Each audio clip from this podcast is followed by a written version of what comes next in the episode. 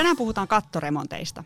Tämä on Kivijalka podcast, asiaa rakentamisesta, remontoinnista ja asumisesta. Ja meillä on tämä semmoinen aihe, jonka pitäisi kiinnostaa jokaista suomalaista, sillä kaikki meistä asuu jossakin, missä toivottavasti on katto. Ja siinä vaiheessa asuminen yleensä muuttuu ikäväksi, jos se katto ei ole kunnossa. Minä olen Suvi Tanner ja meillä on täällä mukana kattokeskuksen yli 700 kattoremontin mies Miika Mendolin, aluemyyntijohtaja, keskustelemassa kattoremontin myyteistä. Kauanko tämä kattojen tutkiminen, rakentaminen, korjaaminen ja, ja näiden myyminen on ollut osa sun työtä? No noin kahdeksan vuotta pyöreästi. Tulee varmaan nyt keväällä. Mä oon aloittanut silloin kattokeskuksella työt. Ja montako asiakasta, montako kuluttaja-asiakasta eli tavallista ihmistä sä oot kohdannut sen kahdeksan vuoden aikana?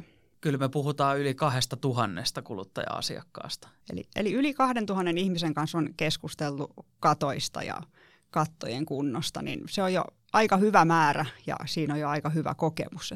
Joo. Että pystyt hienosti kyllä kertomaan tästä. No se, joo, ja voidaan kiteyttää tuota vielä, että ainakin yli kahden tuhannen kuluttaja-asiakkaan katolla on käynyt ja keskustellut sitten sen katon kunnosta ja, ja tota, jatkotoimenpiteistä sen katon kanssa. Oletamme tai oikeastaan me tiedämme, että sulla on myös tosi hyvä käsitys siitä, mitä suomalaiset ihmiset ajattelee, jossain kohtaa sitten niin jopa luulee kattoremonteista. Eli mitä on sellaiset myytit, mitä, mitä katon kunnosta ja katon korjaamisesta yleensä uskotaan. Ja niitä me lähdetään nyt tänään purkamaan ja miettimään sitä, että mitkä olisi ne asiat, mitä oikeasti ihmisten, ihmisten olisi hyvä tietää oman kattonsa kunnosta. Ja jos sä perustelepa vielä se, että jos me oletetaan, että meillä on tässä nyt kuulolla myös, myös sellaisia ihmisiä, joita katon kunto ei kauheasti kiinnosta tai kosketa, niin minkä takia heidän kannattaisi jatkaa kuuntelemista vielä tästä eteenpäin? No No ihan sen takia, että hyvinhän sä pohjustit tuossa alussa, että joka, jokaista se kannattaisi kiinnostaa, koska todennäköisesti jokainen meistä asuu vesikaton alla. Ja tota, vanha kansa sanoi, ja mun oma isä, joka on ollut korjausrakentamisen parissa koko ikänsä, niin sanoo, että katto ja kivijalka on talossa tärkeimmät asiat, ja jos jompikumpi niistä ei ole kunnossa, niin se oma mukavuus kärsii aika lailla. Näinhän se menee. Ja tietysti tässä on myös se, että vaikka et tällä hetkellä tai vaikka tällä hetkellä asuisit sellaisessa talossa, missä katto ja kivijalka on kunnossa, niin entä jos olet myymässä sitä tai olet ostamassa taloa tai, tai seuraavaa asuntoa, oli se, se saattaa olla sitten taloyhtiöstäkin, niin ilman muuta siinäkin kohtaa pitäisi, pitäisi olla kiinnostunut. Että tota. no ehdottomasti siinä kohtaa kannattaa olla kiinnostunut, koska kuitenkin Suomessa vielä niin kuin kiinteistön myyjä tai se myyjä, joka myy vaikka oman kotitalonsa tai rivitalon osakkeensa, niin se vastaa siitä vielä useamman vuoden sen myynnin jälkeen, sen, siitä kunnosta ja, ja muista asioista siihen liittyen. Tämä on edelleen siis erittäin hyvä motiivi. Ja sitten mä kerron vielä yhden motiivin, jos vieläkin miettii, että kannattaako kuunnella eteenpäin, niin se on se, että mä lupaan ja tiedän, että Miikalla on myös ö, aika hyviä esimerkkejä ihan elävästä elämästä, että siitä, mitä, minkälaisia asioita on, on kokeiltu, nähty ja tehty ja mistä on juteltu ihmisten kanssa. Nyt pääsemme siis käsiksi myytteihin.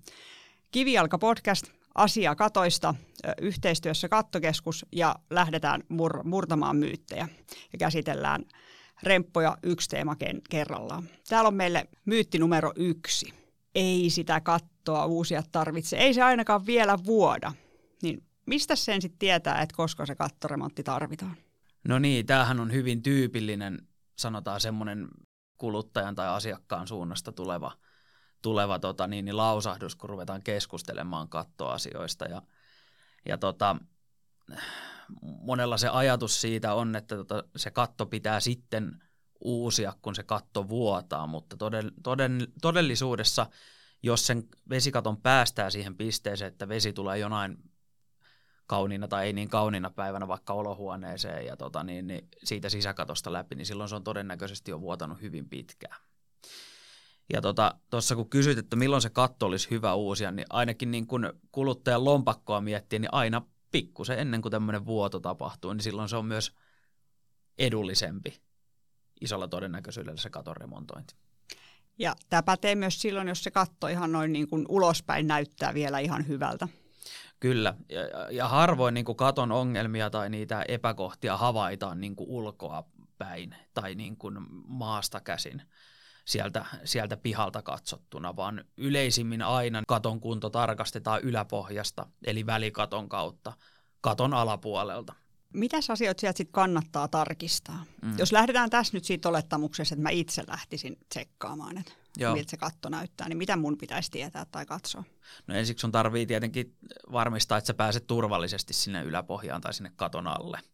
Ja onneksi niin kuin pääsääntöisesti suom- suomalaisessa rakentamisessa tämmöinen asia on huomioitu ihan hyvin, mutta tiedän, että se ei monelle tavalliselle ihmiselle, joka ei tätä niin arjessa työkseen tee, niin se ei ole välttämättä se mukavin juttu lähteä kiipeilemään korkealle, saatika kontata ahtaissa vinteissä, vinttitiloissa. Mutta sen jälkeen, kun sä pääset sinne yläpohjaan tai sinne vinttiin, niin ensimmäinen huomio pitää kiinnittää aluskatteeseen, eli katemateriaalin alta löytyvään aluskatteeseen, joka on vähän vaihelle rakennusvuosista niin eri materiaalia. Yleisimmät ö, alkuperäiset aluskatteet, mitä taloissa on, niin on panssaripahvit, kovalevyt tai muovit. Ja se oikeastaan se aluskatteen kunto määrittää hyvin pitkälle sen katon kunnon ja teknisen käyttöjän. Mitä siinä aluskatteessa pitää kiinnittää tai mihin siinä pitää kiinnittää huomiota, niin on se, että onko se ehjä, eli onko se vesitiivis. Ö, onko se aluskate itsessään freshin näköinen, että se ei kerää mitään kasvustoa huon, huonon katon tuuletuksen myötä. Tai sitten, että onko se vielä vesitiivis läpivientien kohdalta, ja läpiviennellä mä tarkoitan katon läpi tulevia elementtejä, kuten savupiiput, tuuletusputket ynnä muut antennit. Entäs jos on sellainen tilanne, että sanoit, että, että ensin pitäisi päästä turvallisesti katolle, niin jos vaikka sattuu olla siinä kunnossa, että ei pääse tai ei osaa tai ei ehdi, niin tota, maksaako se, jos sit pyytää ammattilaisen tässä kohtaa jo mukaan katsomaan, että tota, miten katto voi? No joskus se saattaa maksaa, mutta ainakin jos pyytää kattokeskuksen, niin ei maksa. Eli me tarjotaan kuluttaja-asiakkaille ja ihan taloyhtiöillekin maksuttomia katon kuntoarvioita.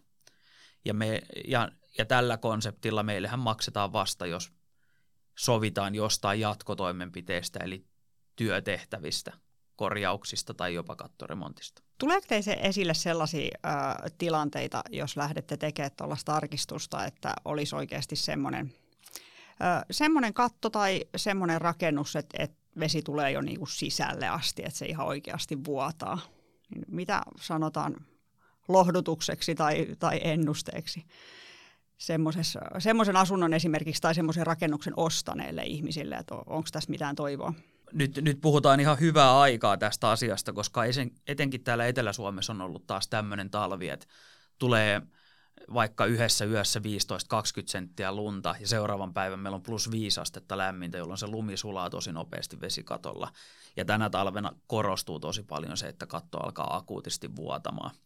Eli me ollaan jatkuvasti asiakkaiden kanssa siinä tilanteessa, että me, meidät kutsutaan paikalle sopimaan jatkotoimenpiteistä ja tarkastamaan, että mistä tämmöinen vuoto johtuu. Niin ei, ei yleensä niin kuin mistään kuitenkaan elämää suuremmasta tai vakavammasta asiasta ole kyse. Et ei siihen niin kuin kukaan ole tässä kohti vielä kuollut, että se katto pikkusen vuotaa sisään, mutta siis onhan se tietenkin, se on jo semmoinen tilanne, että silloin pitää alkaa aika akuutisti toimimaan ja huolehtia, että se, se vuoto saadaan estettyä jatkossa ja sen jälkeen tietenkin huomioida, että se vuoto on saattanut aiheuttaa jotain muita vaurioita, jotka, jotka jos niitä ei korjaa, niin voi aiheuttaa sitten taas niin kuin suurempaa harmia siinä kiinteistössä.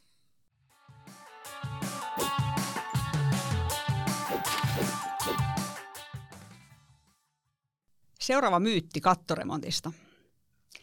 Ei se maksuton kuntokartoitus kuitenkaan maksuton ole, kun aina myydään jotain väkisin. Ei ole ilmaisia lounaita.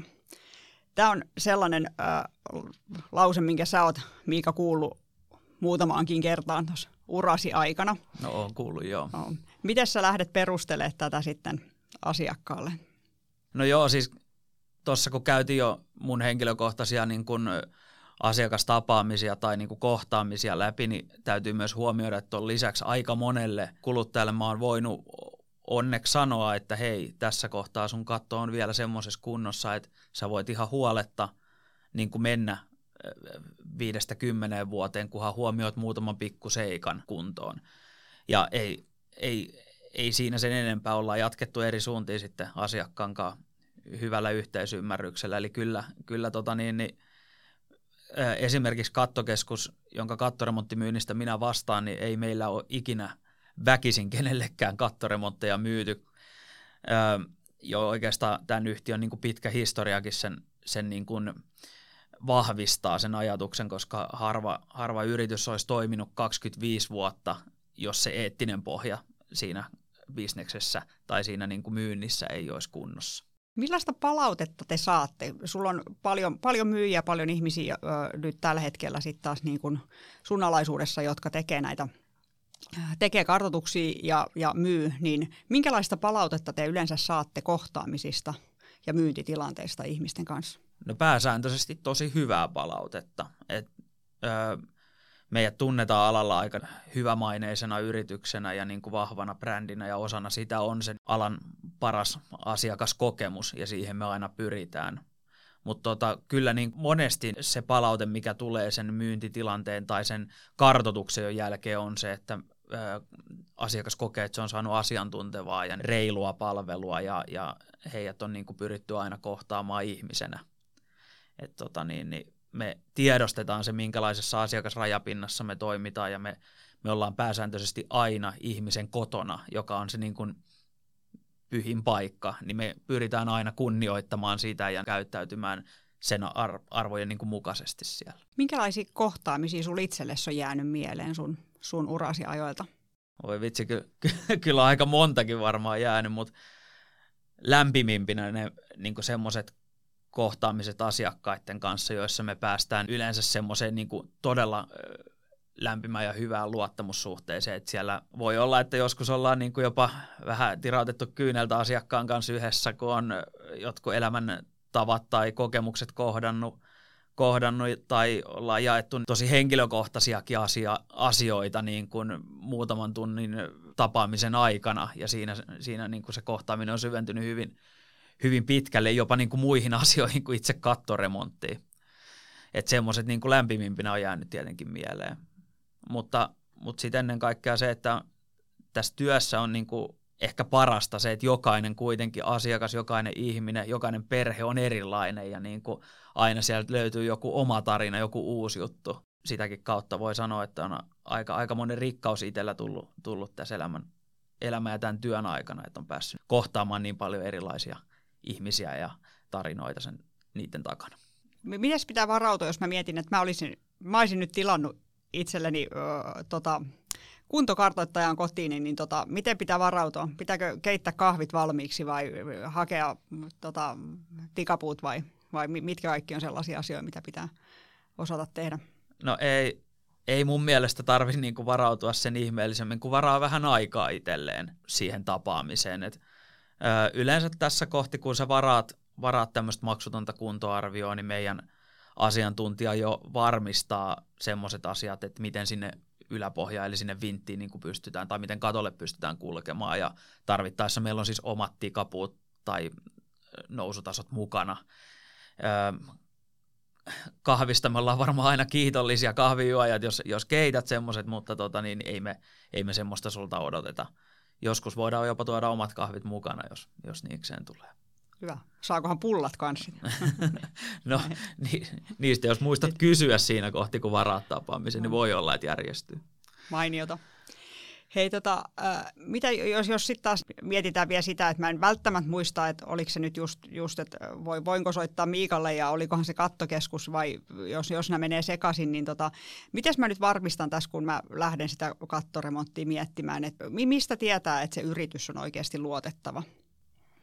Mitä mun pitää selvittää siitä yrityksestä? Tosi hyvä kysymys. Kun sanotaan ihan suoraan, että itsellekin tähän kahdeksaan vuoteen mahtuu niin kuin, totta kai tähän meidän, ää, tai niin kuin suomalaisessa yrittäjäkentässä on, on monenlaista niin kuin yrittäjää ja kokeilijaa ja paljon on ollut tänäkin aikana firmoja, mitä ei enää ole pystyssä.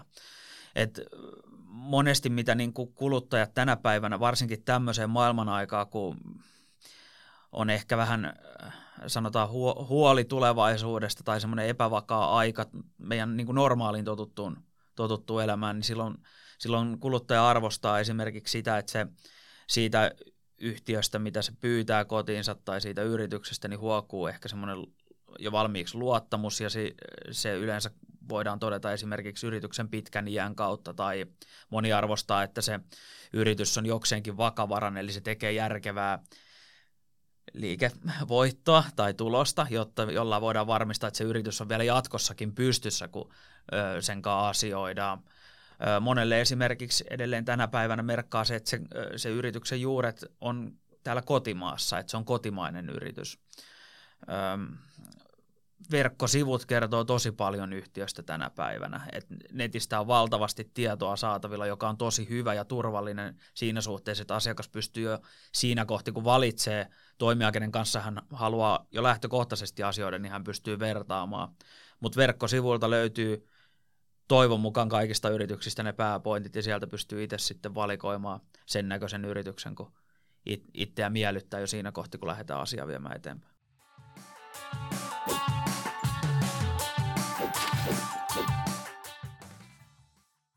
siirrytäänpä seuraavaan myyttiin, kun nyt me on, me on kartotettu katon kunto ja, ja nyt ollaan ehkä saatu sitten jo tarjouskin ja sen jälkeen tulee mieleen myytti numero kolme.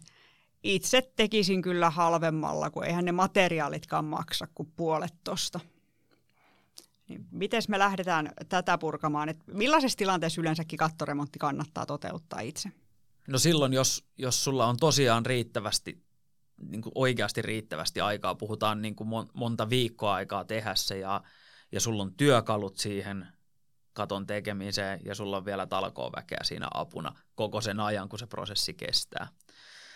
Aika monesti tässäkin työssä törmää siihen ajatukseen, että saatetaan asiakkaan kanssa yhdessä vertailla, että mitä se säästäisi, jos se tekisikin homman itse.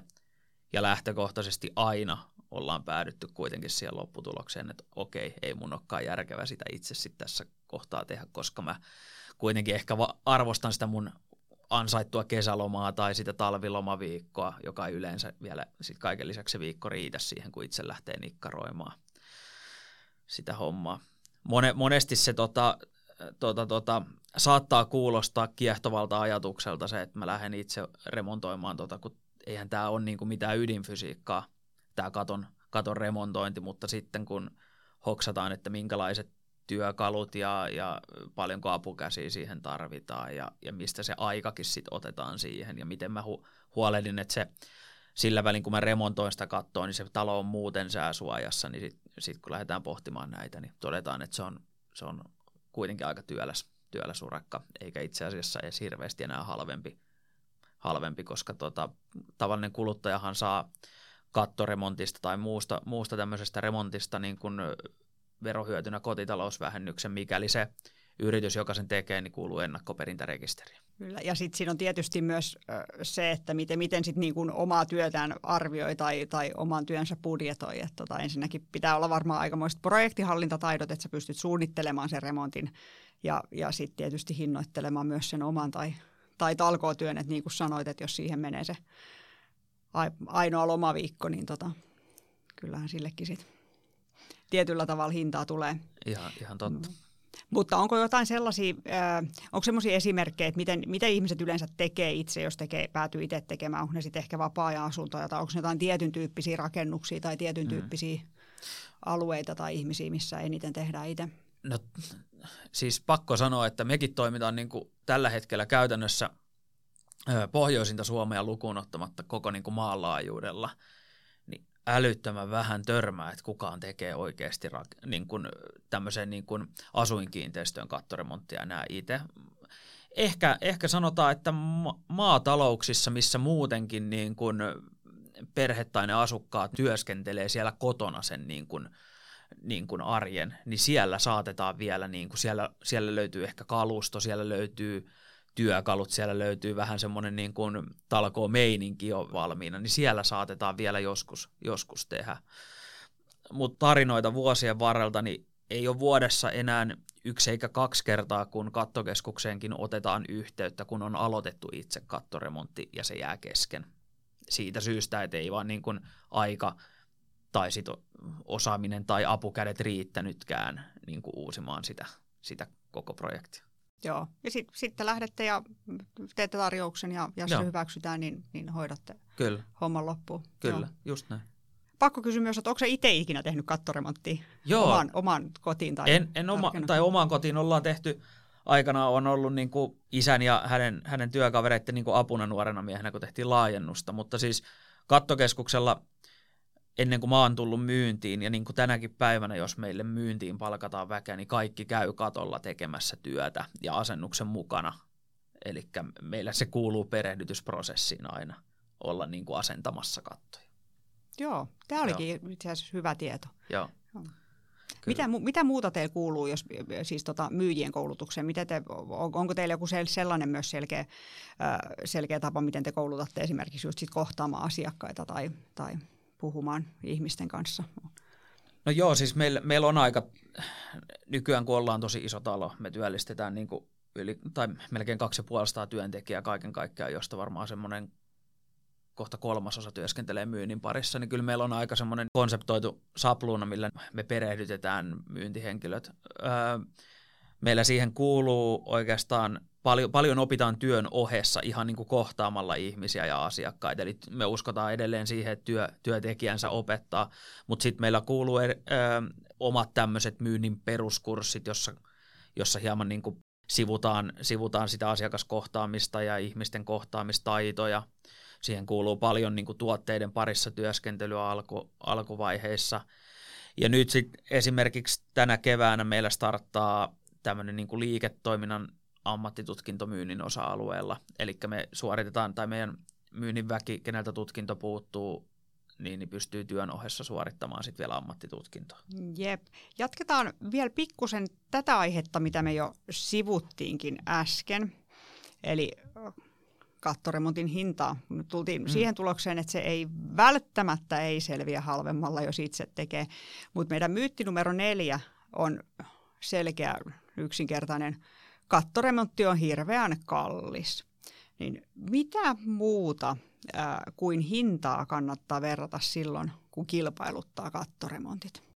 No joo, monestihan, monestihan ajatus saattaa olla, että se hinta on, hinta on se, niin kuin mitä lähdetään vertailemaan, kun kilpailutetaan vaikka niin kuin kattoremontin toteuttaja. Ja se on semmoinen konkreettinen, mihin on helppo niin kuin tarttua. Mutta lähtökohtaisesti niin kuin kannattaa ennen kaikkea, kun tekee tätä vertailua, tarkastaa se, että se sisältö, mitä kattoremontissa tehdään, on sen mukainen, että sillä kato, kattoremontin toteutuksella päästään niin kuin katon kanssa sen talon käyttöjän päähän saakka. Eli esimerkiksi materiaaleja voidaan niin kuin verrata, toimintatapoja kannattaa verrata. Öö, välttämättä se, että sä maksat just siinä hetkessä, kun sä tilaat kattoremontin jollekin toimijalle ehkä jonkun prosentin enemmän kuin toiselle, voi säästää siellä loppupäässä valtavasti euroja.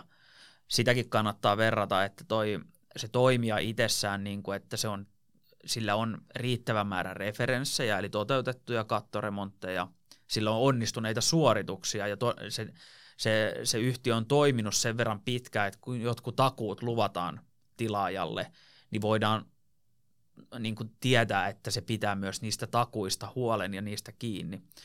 Lisäksi, lisäksi nykypäivänä kannattaa myös verrata sitä, että niin kuin sitä kumppanuusajattelua siinä vaikka kattoremonttitoimijassa, että pystyykö se vielä, että aika moni yritys saattaa tehdä niin, että ne vaan toteuttaa sen kattoremontin ja lasku tulee perästä, kun se päättyy. Ja se kumppanuussuhde päättyy siihen. Okei, saatetaan vielä ehkä hoitaa mahdollinen reklamaatio tai joku reklamaatiokysymys sen remontin päätyttyä. Mutta ehkä tänä päivänä huomaa, että kuluttajat arvostaa myös sitä, että se yritys, joka on tehnyt ehkä sen kattoremontin, niin se säilyykin siinä matkan varrella sit myöhemmin mukana esimerkiksi erinäisten huoltotoimintojen kautta tai tänä päivänä yleistyy älyttömästi se, että ihmiset asentaa niin kuin vesikatoille aurinkopaneeleita, niin pystyykö tämä sama kumppani toteuttaa tämmöisiä juttuja. Tämmöisiä asioita on ehkä, ehkä kyllä hyvä verrata ja näitä kuluttajat onneksi vertaakin tänä päivänä. Et välttämättä se halvin hinta ei olekaan halvin siinä kohti, kun homma joskus on maalissa. Joo, Tota, Onko olemassa joku yksinkertainen tsekkilista? En mä tiedä, pystyykö sellaista olla, koska on eri mm. kattomateriaalia, erityyppisiä, eri käsirakennuksia, mutta siis siitä, että mitä kaikkea mun pitää katsoa, kun mä saan tarjouksen kattoremontista, että onko siinä tämä, tämä, tämä, tämä, tämä ja tämä, vai kannattaako mun sitten lähteä surffailemaan ja, ja etsiä sitten tietoa eri lähteistä? No jokainen, täytyy muistaa, että jokainen vesikatto on uniikki ja omalaisensa. Et ei ole ihan semmoista absoluuttista tsekkilistaa, mitä pystytään luoda, mutta se, se kannattaa joka kerta huolehtia, että et sä, oot, niin sä saat varmasti siis niin konkreettisen hinnan, minkä sä tuut maksamaan tästä työstä. Se sun kannattaa huomioida, että sille työlle on takuut ja että se yritys vielä on toiminut niin kuin tietyn aikaa, että se on, se on sen koko prosessin aina ainakin ylipäätään hengissä, kun se kattoremontti tehdään. Et, et siinä ei ole semmoista niinku vaaraa, että se yrittäjä menee konkurssiin kesken kaiken. Et sillä on niinku maksukykyä hoitaa se sun projekti maaliin. Lisäksi mitä kannattaa varmistaa, niin tarjouksella kannattaa olla selkeästi eritelty työn ja tarvikkeiden osuus, koska niin kuin mä jo mainitsin, niin kuluttajahan saa sen kotitalousvähennyksen verohyödyn siitä niin kuin työn osuudesta. Lisäksi on hyvä jo, niin kuin varmistaa, että se yhtiö kuuluu ennakkoperintärekisteri, jotta se kotitalousvähennys on mahdollista siitä saada. Ja sitten tietenkin se, että niin kuin, ö, tarjouksella kan, niin kuin pitää huolehtia se, että on selkeästi eritelty, mitä sinne kattoremonttiin kuuluu ja mitä sinne tehdään. Et se, ei, se ei yleensä tässä kohti riitä, kun puhutaan kuitenkin verrattain isosta projektista, että se on muutamalla ranskalaisella viivalla eritelty se tarjouksen sisältö. Minkä mittainen tarjous tulee, jos mä nyt pyytäisin? Riippuu, Montako sivua? Riippuu millainen vesikatto sulla on, mutta kyllä me kyllä me selvitään varmaan niin kuin tarjouks, tarjouksessa semmoisella yhdellä tai kahdella A4. Sitten tietenkin, jos sä päätyisit tilaamaan kattoremontin, niin, niin sittenhän sä saisit vielä, vielä vähän lisää materiaalia, esimerkiksi semmoisen, semmoisen niin asiakasopasteen, missä sulle kerrotaan, että miten prosessi tästäpä etenee ja mitä sun kannattaa ottaa nyt vielä huomioon kotona, kuka sua tiedottaa seuraavaksi, ynnä muuta tämmöistä niin tulee sitten siinä tu, niin sen tarjouksen tai tilaussopimuksen tukena, mutta kyllä yleensä A4 riittää aika hyvin.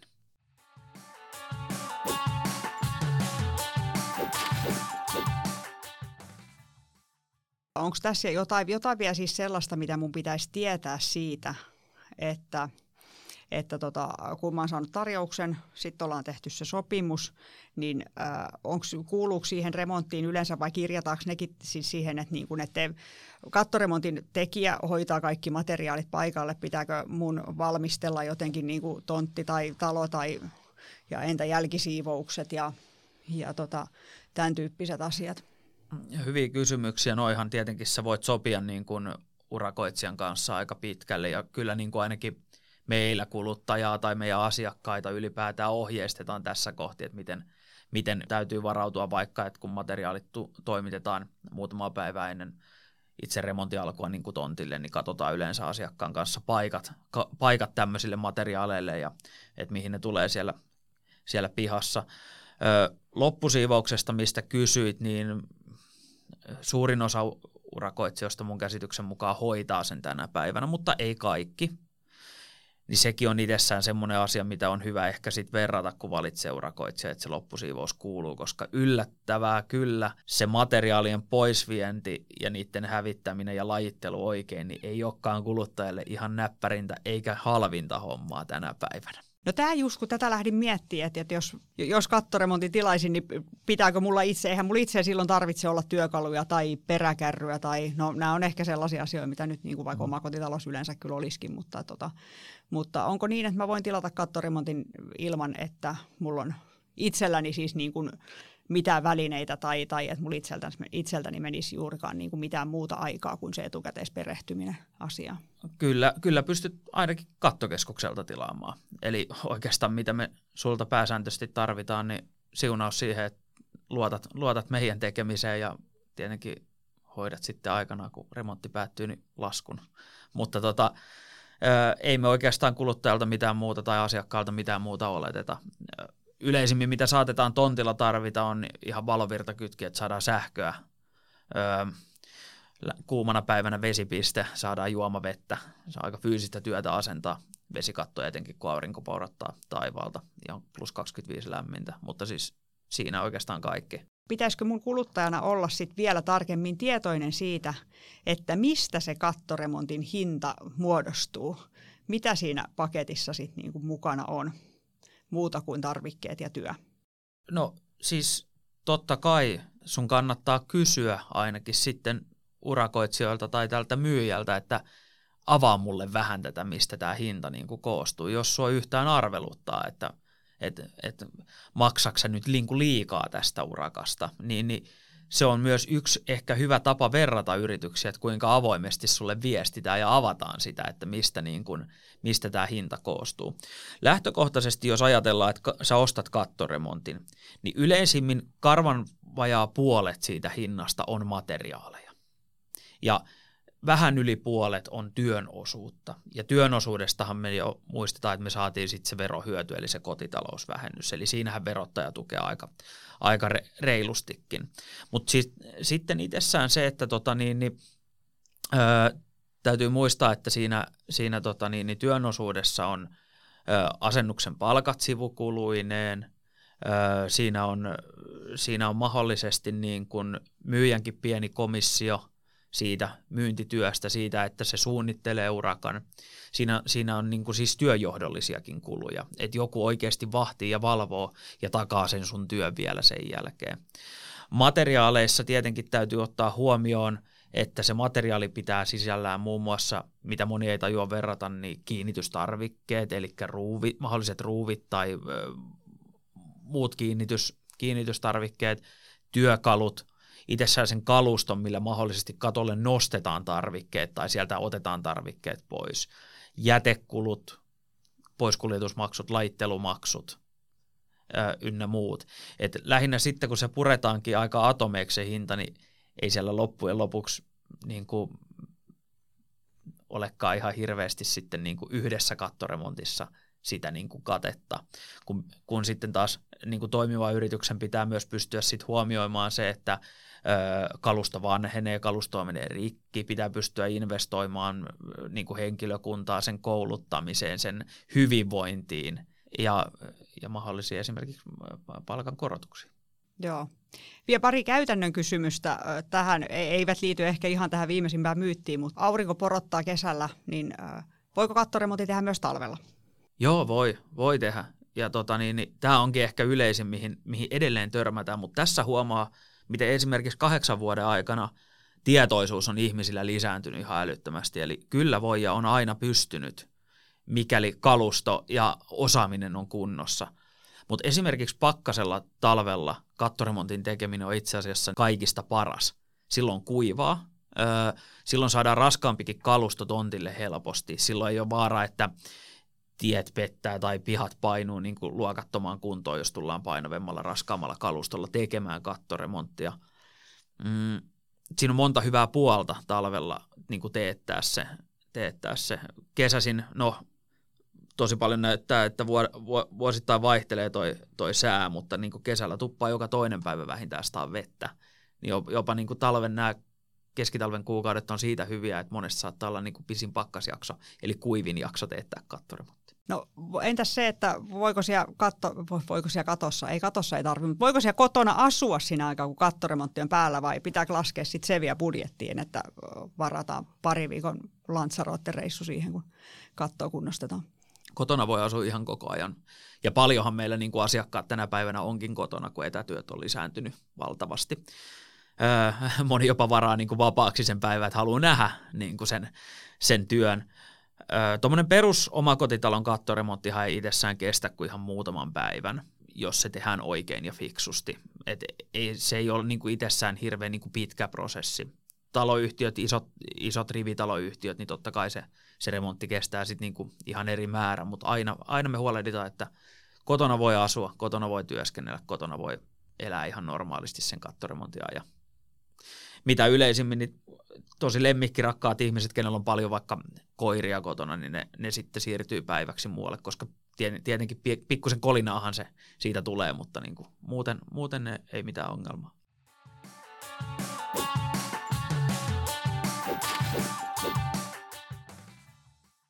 Jos nyt lähdetään miettimään tai palataan vielä tähän, että tota, kun sulla on erittäin hyvä käsitys, ehkä paras käsitys teidän firmassa siitä, että miten, miten kattoremontteja sit myydään ja miten ihmiset niitä, ää, niitä ostaa. Eli miten te tulee yhteydenotot ja miten te itse olette yhtey- yhteydessä niihin ihmisiin, jotka, jotka tota kattoremonttia sit luultavasti tarvitsisi. Joo. No kattokeskus tekee tänäkin vuonna noin 1600 kattoremonttia, eli aika merkittävän määrän niin kuin vuositasolla. Että ollaan, ollaan yksi isoimpia toimijoita niin kuin alalla.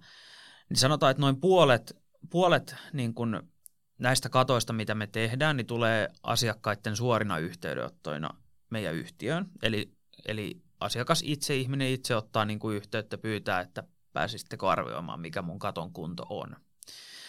Sitten tämä toinen puoli tulee siitä, että meillä myyjä kontaktoi asiakkaita. Eli meillä, meillä myynti, myyntitiimit tekee asiakashankintaa esimerkiksi niin kuin puhelimitse soittamalla sen ikäisiin kiinteistöihin, missä arvioidaan, että katto, kattoremontti tai katon huoltotoiminnat voi olla niin kuin ajankohtaisia.